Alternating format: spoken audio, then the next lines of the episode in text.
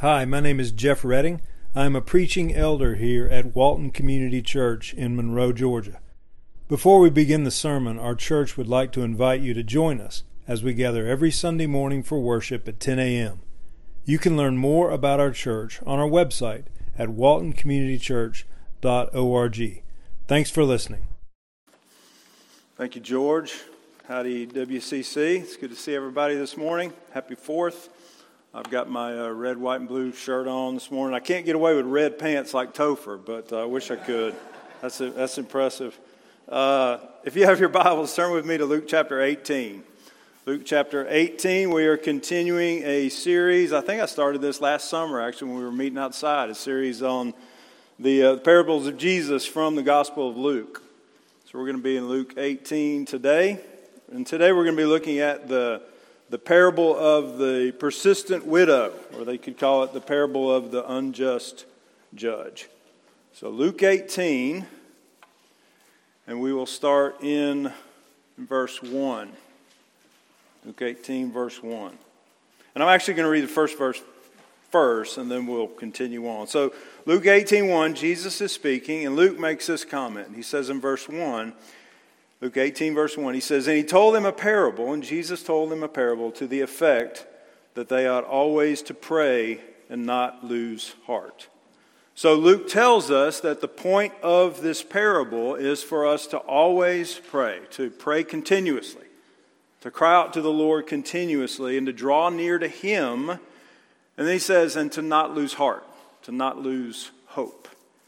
And this is a reminder for us to always pray. And this actually goes perfectly with Pastor Daniel's sermons on the Lord's Prayer for us to always pray. Initially, Jesus, and to not lose heart. And I'm going to talk more about that at the end. But notice, initially, Jesus is saying to his disciples that there can be a real problem for disciples to get real close to losing heart, to losing hope. Okay, now, uh, as I said, we'll talk more about that. But that's the context for the parable. All right, verse 2, let's read verses 2 through 8. And he said, Jesus said, and he tells them this parable In a certain city there was a judge who neither feared God nor respected man. And there was a widow in that city who kept coming to him, kept coming to this judge, and saying, Give me justice against my adversary. For a while he refused. For a while the judge refused. But afterward he said to himself, Though I neither fear God nor respect man, Yet because this widow keeps bothering me, I will give her justice so that she will not beat me down by her continual coming. And that's the parable right there. That's it. And the Lord said, Hear, Lord Jesus says, hear what the unrighteous judge says. And will not God give justice to his elect who cry to him day and night? Will he delay long over them? I tell you, he will give justice to them speedily. Nevertheless, when the Son of Man comes, will he find faith on the earth? Okay? So it's a very short parable, and it seems odd when you first read it. I asked my kids, what does that mean? And they were like, I don't really know. so, so we need to spend time thinking about what Jesus is saying in this parable. So, so verse 2, it says, He said, In a certain city, and that's typically the way parables are, it's just an unknown place. In a certain city, there was a judge who neither feared God nor respected man. So, in this day, judges were more powerful than what we think of judges today. Today, we have judges that decide particular cases in limited jurisdiction. But in those days, judges were very powerful. They were more like rulers or leaders. So, we have a book of the Bible called the Book of Judges, and these are the leaders, the rulers of, of the area. So, so this is a very powerful person that Jesus is talking about. And he says, this guy, this judge, says he neither, he neither feared God nor respected man. So, what Jesus is saying in a very short way is that this is a very wicked dude. He's a bad dude. It says he neither fears God nor respects man. This is important in this phrase because the two greatest commandments are love the Lord your God with all your heart, soul, mind, and strength. And the second one is like it love your neighbor as yourself. So, if you want to summarize the Ten Commandments, it's love God and love people. And this guy doesn't do either. He doesn't respect man, he doesn't respect people, and he doesn't fear God. So he's a wicked, wicked dude. Um, so, so he, he doesn't, bottom line is, this guy doesn't give a rip about God and he doesn't give a rip about people. In verse 3, it says, now we're introduced to the second person in the parable. It says, And there was a widow in that city who kept coming to him and saying, Give me justice against my adversary. Give me justice against my enemy. This is a widow. And Jesus specifically uses the word widow because in this day, widows were just about the most helpless people in society. Widows and orphans were about the most helpless people in society. Uh, if there, in this day, if there was a legal matter, you would always have men involved, almost always, because women were not respected. They had almost no rights. So when Jesus says in this parable that we have this widow, what we're seeing is that she does not have a husband to care for her, because if she did, he would be involved in the process. She doesn't have grown sons to advocate for her. She doesn't even have, you know, uncles or cousins or anybody to, to advocate on her behalf. She's by herself, essentially. Jesus is saying this woman is basically alone and she's trying to advocate for herself. She's completely helpless, especially in this society. So, Jesus initially has given us two contrasts with these two people. One is this very powerful judge, this ruler who's wicked, and the other is this helpless widow with nobody caring for her. But the one thing she does have going for her is she is persistent. She does not give up. It says she kept coming to him. And still in verse 3, it says she kept coming to this judge and she kept saying, Give me justice. Give me justice against my adversary. So, justice, the, the, the easiest way that I think of justice, justice is making things right. Justice is setting things right, setting, making things the way that they should be. So she is saying, Give me justice against my adversary, my enemy. Some, someone is ripping her off. Someone is taking advantage of her. Somebody is cheating her. So, she is being wronged. We don't know the exact situation. And this is actually the beauty of Jesus' parables. He gives us this general statement, and the beauty of that is we can put ourselves in that situation. So she's being wronged in some way. And she's asking for the judge to do his job, to, to execute justice, to set things right. And in verses 4 and 5, it says, For a while he refused. For a while he refused, but afterward he said to himself, Though I neither fear God nor respect man, yet because this widow keeps bothering me, I will give her justice, so that she will not beat me down by her continual coming. So she keeps on confronting him over and over again. And eventually the judge says, I'm going to give her justice, I'm going to set things right She's being wronged, and I'm going to make things right. But he doesn't do that because he has an obligation again to God or to other people or he wants to do the right thing. None of that. He's doing this out of his own self interest, for his own comfort, because this lady just keeps on bothering him. So at the office, there she is, okay? In the marketplace, he's walking down the street, here she comes again. You know, at his home, she's just everywhere bothering this guy, bothering this judge, and she keeps persistently saying, you know, give me justice. I'm being cheated. Do, do your job. Make things right. And he says basically, this lady is driving me crazy. She is driving me crazy. She's getting on my nerves. As my wife would say, she's getting on my last nerve. My wife, that's the phrase my wife. She says, This is my last nerve, and you're on my last nerve, right? So my sweet wife says that. Yeah, she uses that phrase. Um, but but this so this judge doesn't care about this lady. He's wicked. She's powerless. But nevertheless, he gives her justice because she's just beating him down. And then verse 6, that's the entire parable. And then verse 6, Jesus says, Hear what the unrighteous judge says. So we're supposed to pay attention. As I said, because when you first read this parable, you may say, I don't understand the point of this parable at all. But we're supposed to listen to the unrighteous judge's words and learn from them.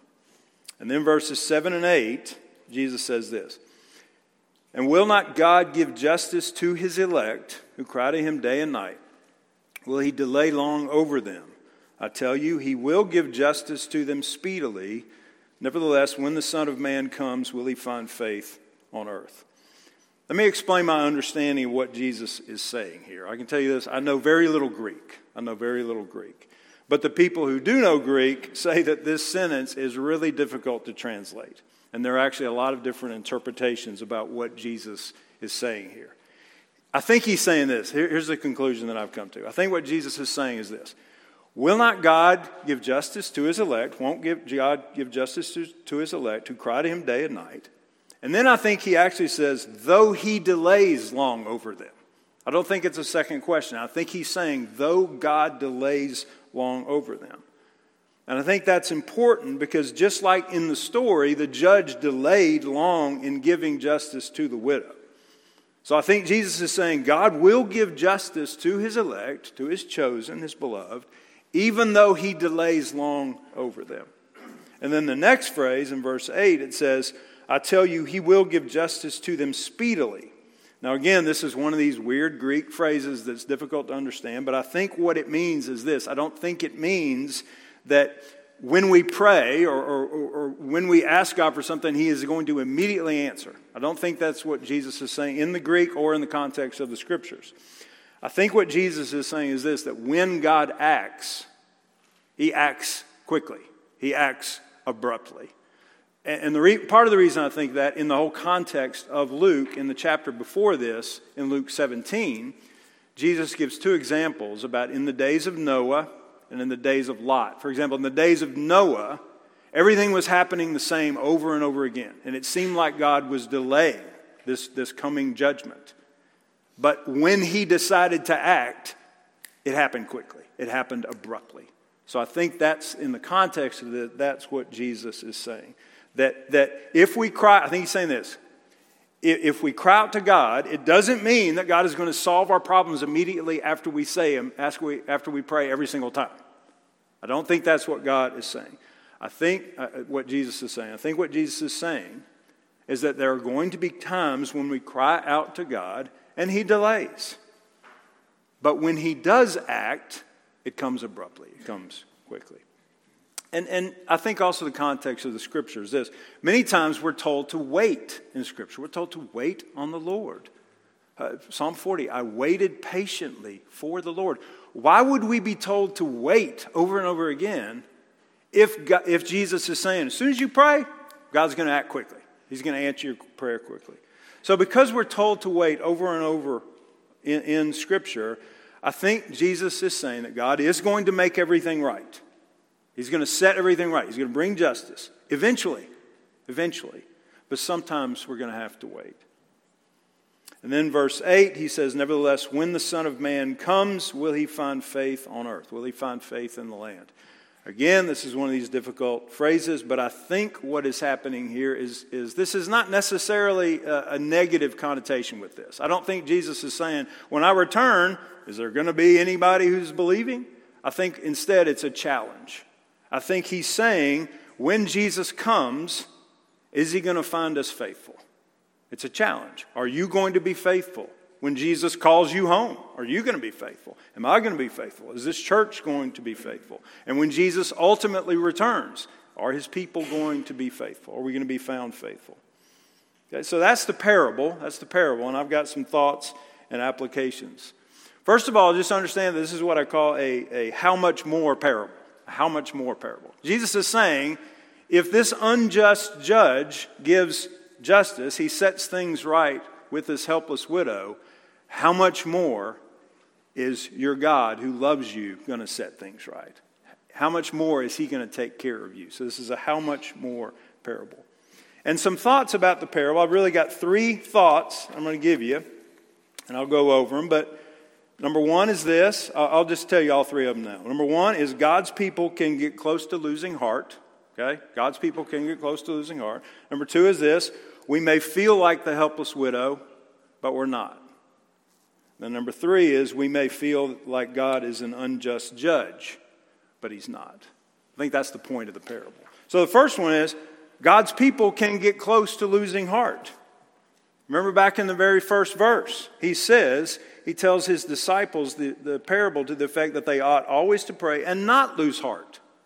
He's telling this because Jesus' followers, God's people, can get really close to losing heart, or we can lose heart. This is a reality. Look, injustice is a reality in this world. Things in this world are not the way they're supposed to be.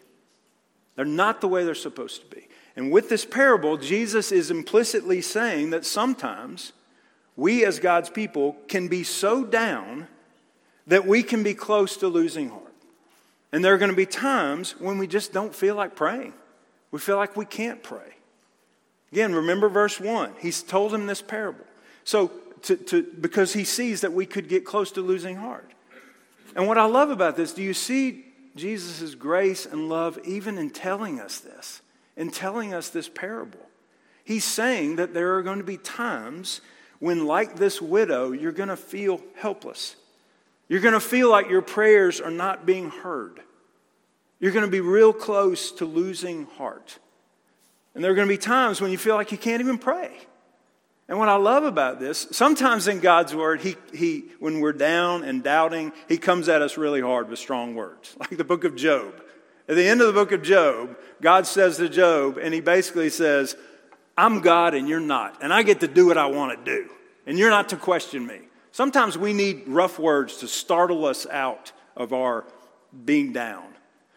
But God also comes to us sometimes in gentleness and, and, and, and quietness and just a, a tenderness. And Jesus is doing that, I think, here. That we can be real close to losing heart and not even feel like pray. And if you live long enough, even if you're a follower of Jesus, you can experience tremendous gut wrenching heartbreak. That's just the way it is. Even as a devout follower of Jesus, we know that, that things are not the way they should be. And I can tell you this as a pastor, especially in a small church like this, I know about difficulties. You might not know about them, but I know about difficulties in almost every single family in our church. Basically, every single family I know about incredible difficulties that they have faced or they are facing right now.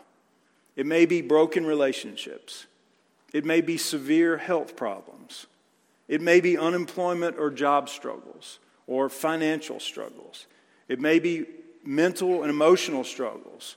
You are a loved one battling depression or anxiety, or the results of past trauma or abuse, or adult children who have now abandoned the faith and left the church.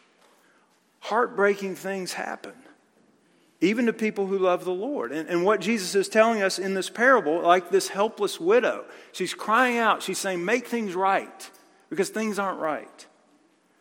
So Jesus is telling us this parable to, to recognize, I think it's very gracious of the Lord to do this, is that God's people can get real close to losing hope and losing heart. And Jesus is saying, again, that that may happen. So that's number one. Okay? Number one is we can get, God's people can get real close to losing heart. Number two is this we may feel like the helpless widow, but we're not.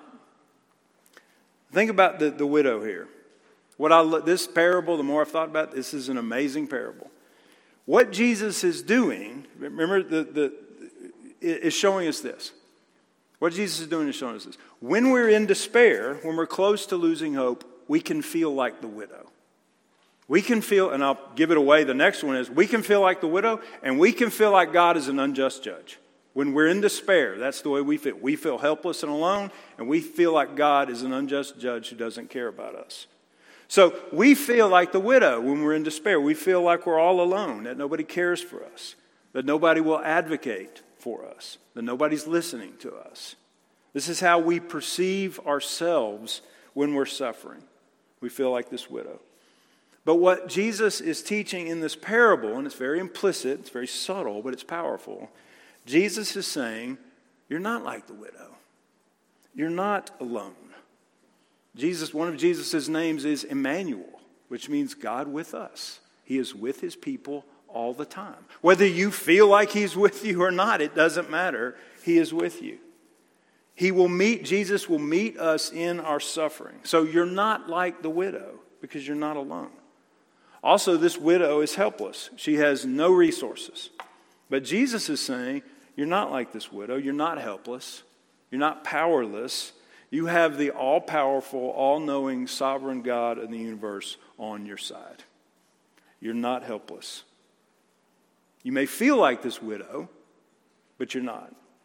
So that's number two. We may feel like the helpless widow, but we're not. And number three is we may feel like God is an unjust judge but he's not.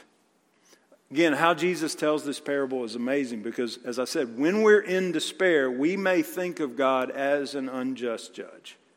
When we get close to losing hope, when we get close to losing heart, we can have a tendency to think of God as an unjust judge, as a powerful judge, very powerful, but he doesn't care about me.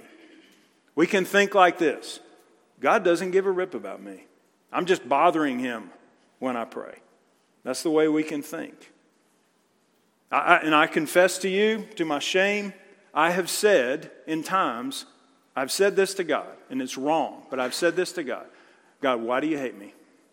Why do you hate me? Like, if you've ever read the book of Job, again, there are times when Job basically says that God, why do you hate me? That's wrong. And what Jesus is saying, and the point of the parable is, is this no, your God is not like this unjust judge.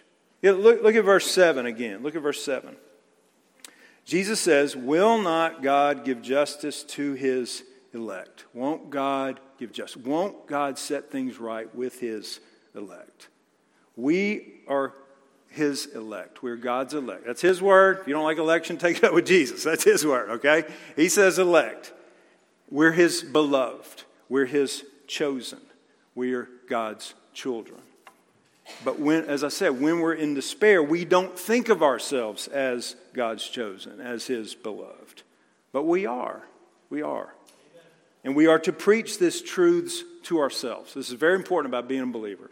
When we're in those dark valleys, I have to preach to myself. I have to say, I am God's chosen. I'm God's beloved. I'm his child. I have to allow those truths to sink deep into my heart that I'm his chosen, I'm his beloved.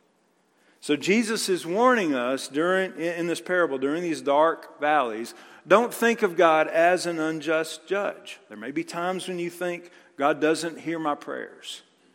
But you're wrong. He does. He does. He wants you to pray.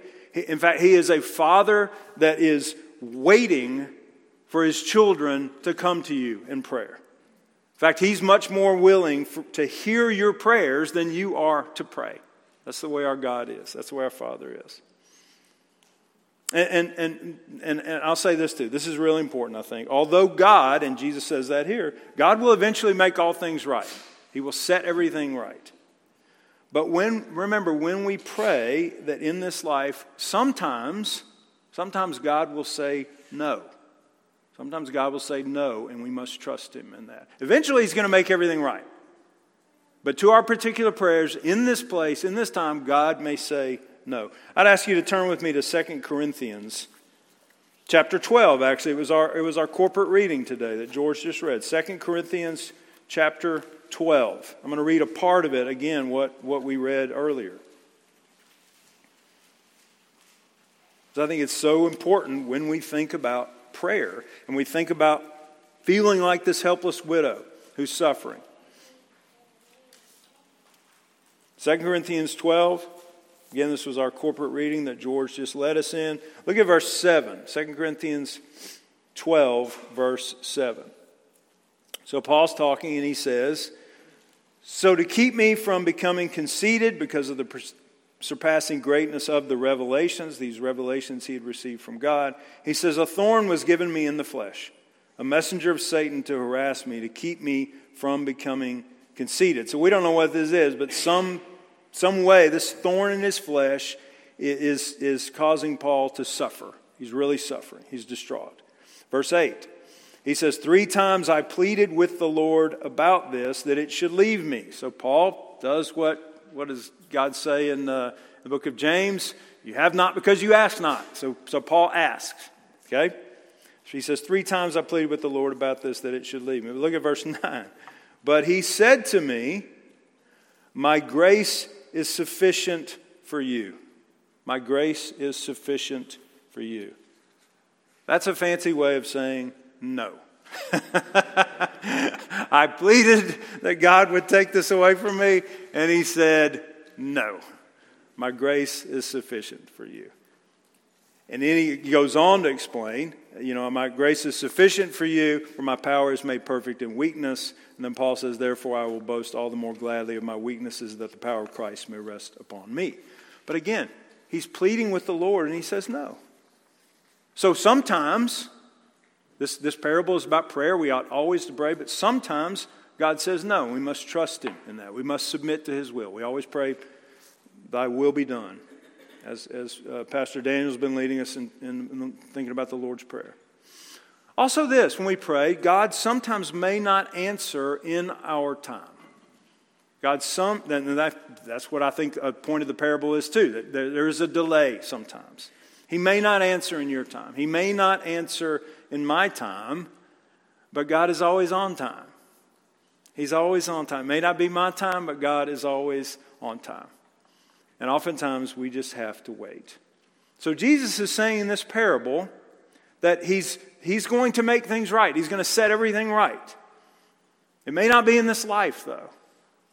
I can tell you this as a believer, the more I've grown, the more I realize that God's people should be fixing our minds more and more on heavenly realities, on heaven, on the resurrection life to come, instead of trying to be satisfied and make everything in our life perfect or expecting that everything in our life is going to satisfy. And what I found too is the more you fix your eyes actually on heaven and the heavenly realities, the more actually effective you are in this life. It's, it's ironic. So sometimes God says no, sometimes he says wait. But the encouragement that Jesus is giving us in this parable is that he's going to make all things right. It may not be in our time, but we need to wait and be patient and keep crying out to him, to keep drawing near to him. Don't leave him. And what you find too is that, that you, as you continuously draw near to the Lord in prayer, even through difficult times, maybe even especially through difficult times, He'll change you, He'll transform you. And often we must experience heartbreak in order to grow in our trust in the Lord, to be transformed. And often the only way that God, I, I don't like it that it's this way, but often the only way that God can truly transform us is through suffering. So that really we can learn to rely on God and not ourselves. In fact, while we're in 2 Corinthians, go left to the very first chapter of 2 Corinthians, same verse. 2 Corinthians chapter 1. I'm going to give you just a couple of verses in 2 Corinthians chapter 1, and these two verses have really been huge for me in my own life, listening to what Paul says here. This is 2 Corinthians 1. Look at verses 8 and 9. Remember, the whole point of the parable is that we don't lose heart. We don't lose heart, and we continuously pray. So we're thinking about why we should not lose heart and what's happening when we pray. 2 Corinthians 1, verses 8 and 9. Paul says this. He says, For we do not want you to be ignorant, brothers. We don't want you to be uninformed, brothers, of the affliction we experienced in Asia. He says, For we, for he and his friends, he says, were so utterly burdened beyond our strength that we despaired of life itself. Indeed, we felt that we had received the sentence of death. I'm going to stop there. Paul is saying that he and his friends were utterly burdened beyond their own strength. This is an apostle, and he says right here essentially, God gave me more than I could handle. This is beyond my strength. God gave me more than I could handle. And he says that he was to the point of utter despair, utterly burdened that we despaired of life itself. He says, in fact, we, we felt we had received the sentence of death. He felt like he'd been given a death sentence. He despaired of life. He says, essentially, he and his friends, we were ready to die. We wanted to die in this moment. We wanted just to die. And this is an apostle, okay? This is an apostle who was suffering and under so much burden. He was lo- close to losing hope. But why did this happen? Why did this happen? Is there a reason? Well, we don't know all the reasons, but Paul does give us a reason about why this happened. Look at continuing in verse 9. He said, But that was to make us rely not on ourselves, but on God who raises the dead. On God. This was this terrible thing happened. We wanted to die. Why did it happen? So that we would rely not on ourselves but on God who raises the dead. This was more than Paul could handle. This week, a friend who's here this morning, I won't give her name, but she told me that she, people used to say to her, God will never give you more than you can handle. And she said, That's wrong. God regularly gives me more than I can handle. That's what Paul says right here. It was beyond our strength. That's another way of saying God gave me more than I could handle. So, so this, this birth, God will do this. God will do this. He, he will give us more than we can handle. Okay? So when you are going through despair, when you feel like this widow, when you feel like you've been given more than you can handle, when that happens, Jesus is simply saying, keep crying out to God. Don't draw away. See, some people will push away and they'll leave. Don't do that, Jesus is saying. Continuously trust in the Lord, continuously rely on the God who raises the dead. No matter how close you get to losing heart, to losing hope, Jesus is saying, don't lose hope. Press into the Lord, draw near to Him, cry out to, to, Him, even with prayers hard, even when you feel like you can't do it. And oftentimes these things happen so that you would learn to rely not on yourself, but on God who raises the dead. I'm going to finish with this, and I mentioned it in the email this week that whenever I think about despair and losing heart, losing hope, this is what the point of the parable is. I think about the musician Steven Curtis Chapman. Uh, now, many of you are going through awful stuff, or you have, but I don't want to embarrass you by using personal stories. But G- Steven Curtis Chapman is a public figure, and he's talked about his trials publicly. And I have incredible respect for, for Chapman and his family and their faithfulness. And I don't remember all the details, but I've read his book after, after this happened. It, it something like this, though. Steven Curtis Chapman and his wife, Mary Beth, they have a number of kids, and they adopted a little girl from China named Maria when she was a little baby. And the family just adored her. And in May of 2008, when Maria had just turned five, little beautiful little girl was playing in the front yard of their house and one of their oldest sons, I think he was 18 or 20 or something, was driving their SUV. They have a long driveway going up to their house. And his name is Will. And as he was driving, he wasn't speeding or anything, but as he was driving, little Maria ran out in front of the SUV. And the SUV hit Maria, and she later died. And Will got out of the, the truck and he ran to her and he picked her up and he was trying to comfort her. His shirt was just covered in blood. And uh, they said that, you know, there's chaos. They call the paramedics. They're, they're screaming. You know, it's just complete horrible thing that they were doing. After the paramedics came, Will, the, the boy was driving the SUV, uh, he's covered in blood. He takes off running for the family pond. And they didn't know if he was just trying to drown himself or what. But he takes off running. His brother Caleb goes and tackles him. And he rips off his shirt. He said, We got to get that shirt off. He rips the shirt off, and they threw the shirt in the pond. And uh, that was years ago. And think about what this family's gone through. They're looking at their daughter who's died, they're looking at their son who accidentally killed their daughter. This doesn't go away in weeks, this doesn't go away in months or years or even decades. Think about what this family has gone through. This family was close to losing heart and losing hope, like Jesus is talking about in this parable. And yet, as a testimony to their faith and a testimony to the goodness of God, Steven Curtis Chapman wrote this album, and I highly recommend the album. I think it's called Beauty Will Rise. Um, but he can write songs like this Our God is in control. Our God is in control. And he can write songs like this Jesus will meet you there. And there's one song called Just Have to Wait. He's talking about he, he can't wait to see his little girl, Maria, in heaven. And he writes, I can't wait to see your smile again, the one when your eyes disappear, along with all my troubles. Later in the song, he writes, I can't wait. He says, I can't wait to watch your brother's face when he can finally see with his own eyes that everything's okay. But then he says, But I'll just have to wait. And Jesus will meet you there. He writes, When you think, and many of you have been there, when you think you've hit bottom, then he says, and the bottom gives way. You think you're at the lowest, and it gets worse. He says, uh, and you fall into a darkness no words can explain. Later in the song, he writes this He says, When you realize the dreams you've had for your child won't come true, but then he says, Jesus will meet you there. Jesus will meet you there. This is who our God is. Do I know why these heartbreaking, horrible things happen to God's people? No, I don't. I'm not going to try to explain it. And I'm not able to slap a slogan on it and say, ah, oh, that's going to fix it, right? But I do know this. I do know this. Our God is good.